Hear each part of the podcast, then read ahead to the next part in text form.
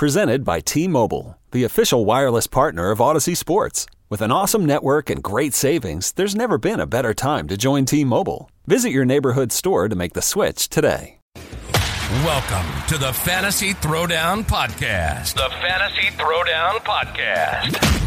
Bringing you the latest from the world of daily fantasy sports and gambling so you can stop Googling how to join a squid game to cover all those parlays you thought were such a sure thing. Now, sit back and listen to one of the sharpest minds in the game. Here's your host, Dwayne Calendar. All right, guys, two game sevens tonight in the NBA. And so I will be at the Rangers game. So I will not be covering this in detail, but we will get to basic outline of where I think uh, these two uh, game sevens go. So first up, Boston hosting Milwaukee. Milwaukee, I believe, still advances. The biggest thing out of uh, Boston's end is Jayson Tatum put up 46. I don't see how Jayson Tatum is allowed to put up 46 uh, in today's game. I think Milwaukee throws enough waves at him, try to slow him down. I think this kind of comes down to can Jaylen Brown or Marcus Smart put up combined for 50 points? Because I think they're going to try to do everything they can to keep Tatum in that 25 to 35 range. They can't have Tatum blow up for 40. Now, on the Boston side, they're going to throw everything they got at Giannis, and they're going to force uh, uh, Jrue Holiday and Bobby Portis to beat him. So I think this game lines up more on the lower end of the scoring range, and it's just going to kind of come down to the role players if they can put up points. Now, from a DFS perspective, the decision point comes down to can you get there with Giannis, Tatum, and of course in the later game, Luka Doncic. The problem is all these role players aren't scoring either. I, I think we're going to have a lower scoring game in Boston. I would take the under 200. It was coming in around 2, 204, I believe, uh, looking at some of these lines. I think we're coming in under the 204 it, it, uh, for uh, Boston Milwaukee. And with the way it looks, I mean, truth be told, I, I kind of look at this uh, Dallas uh, Phoenix game as likely. Um, the likely scenario is I, I would probably um, I would probably lean more towards uh, building closer to uh, uh, the Suns uh, Dallas game, but it's not exactly as though. Oh, actually, I got this. I got them flipped. So the Suns and Dallas game is a 205 total. Milwaukee Boston is 207. Like really, I think these games both come under. If from a betting perspective, I would actually go under on both these games. That's that's the long and short of it. Um, now, Milwaukee is uh is uh coming in uh as an underdog, uh, and also Dallas coming in as a dog to Phoenix, uh, being road teams.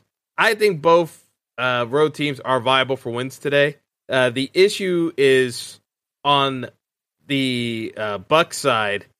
If Giannis doesn't go for 35 or more, how do the Bucks get there from scoring? And that's why I brought up Jrue Holiday and Bobby Portis. They're going to have to scrounge points because I don't think you're going to get out of Grayson Allen. I don't think you're getting out of Pat Connaughton unless they get hot shooting deep. If someone gets hot shooting deep, that team's just going to win.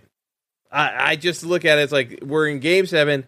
These teams all know each other. They know how uh, their their head fake moves. It, it it gets harder and harder to score the less pure talented you are. So to me, I think this just kind of comes down to the studs. And yes, the studs are expensive, but if you jam in really cheap players like uh, Wesley Matthews, uh, Grayson Allen, you, you, the really cheap players. I think that's how you build your DFS lineups today. So you know, I think you have to look at the slate from a DFS perspective as ranking your stud. So to me, overall number one is Giannis, two is Luka, three would be Tatum, and four would be Devin Booker, but it's a distant fourth. Now, guys that I'd be straying away from or avoiding entirely, I'd be avoiding Chris Paul. I think Chris Paul's hurt.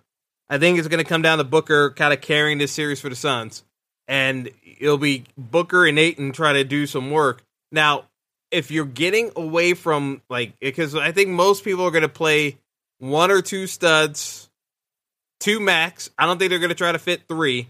I'm going to try to fit three, and hope that the studs concentrate their rebounds and points as part of uh, as part as part of uh, uh, as part of the uh, uh, uh, game flow because th- I think the reserve guys are going to struggle scoring. So I think the points concentration, even though it's going to be lower, the the percentage wise, the way it flows up is that everyone busts together, and then it's the points are concentrated amongst the star players. Now, if it becomes more balanced scoring across the board, and Giannis is only getting like a couple of points, I think you're going to need a bunch of rebounds uh, from both Tatum and Giannis. But I think Giannis is more likely to get the uh, the rebounds. Like to me, this leans more towards, uh, you know, can can the Bucks keep uh, keep honest with uh, the Celtics, get them in foul trouble? The Celtics run uh, I think the Celtics run even leaner than uh, the Bucks do because I don't think Robert Williams plays. They say there's a chance he plays or that he'll be available, but I'm treating him as he's out.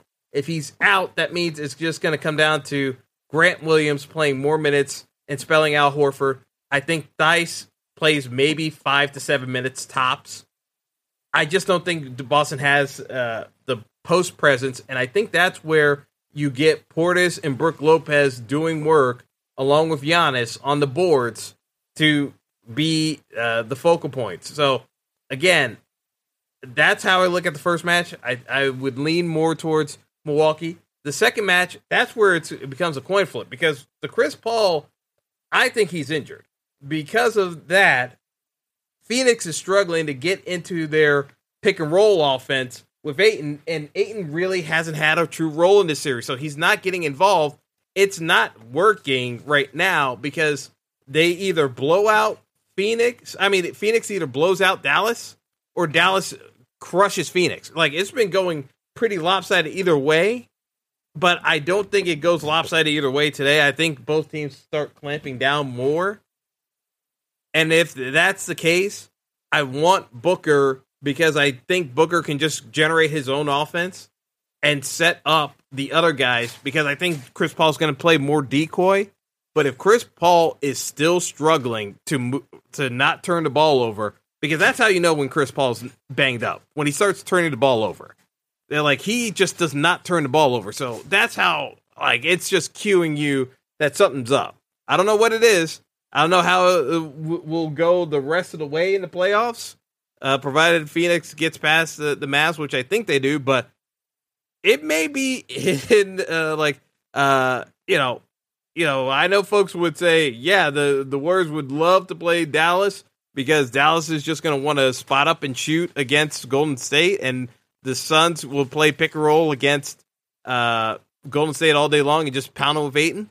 I think the Suns are the harder matchup, but if Chris Paul is just going to be this banged up and turning the ball over, I think the Warriors may still find a way to to to go into the NBA Finals. You know, and and it just it, it, it works in their favor with like injuries playing a big factor in series. Uh, you know, it's happened before with the Warriors on their playoff runs, but we'll see how it goes.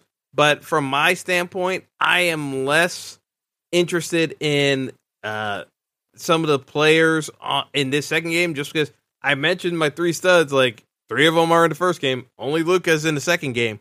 Uh, uh, well, two of them in the first game, but like Booker's Booker's the fourth. Is like he's further behind. It's like it's uh, for me. It gets harder to justify Booker. Uh, because I just think it gets spread out so evenly against Phoenix. I don't want to target Phoenix outside of maybe Mikal Bridges or DeAndre Ayton, maybe one of those.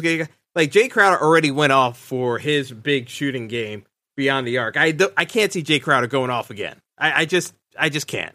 So to me, I'm looking more towards uh, just concentrating on Luka. Um, maybe I'll play some Bismack Biyombo because of salary saving reasons, so I can get my three studs.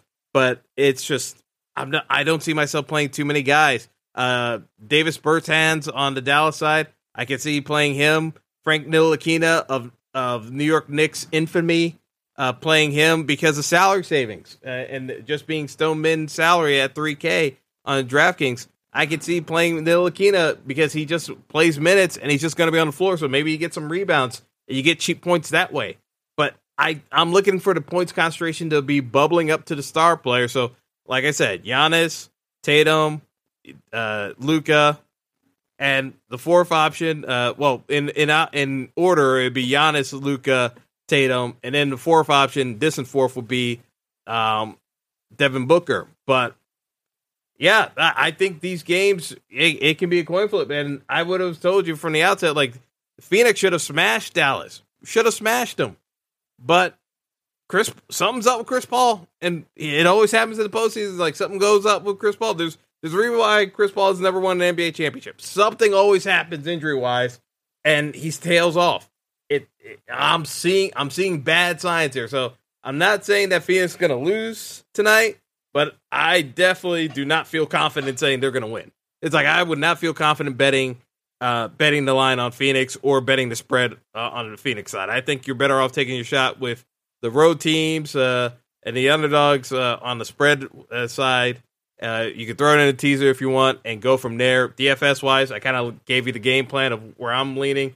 So best of luck, folks. I got places to go, so uh, good luck, everyone, and uh, yeah, have a good time watching the games. Uh, and uh, yeah, we got hockey as well. So if you didn't catch my hockey recap, just take a uh, listen to yesterday's episode uh, for my breakdown of the games and uh, the series overall, and we'll go from there. But that's all for now. Have a good one.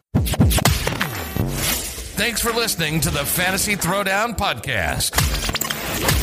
Be sure to like and subscribe to the show on Apple Podcasts, Google Podcasts, and all other major outlets.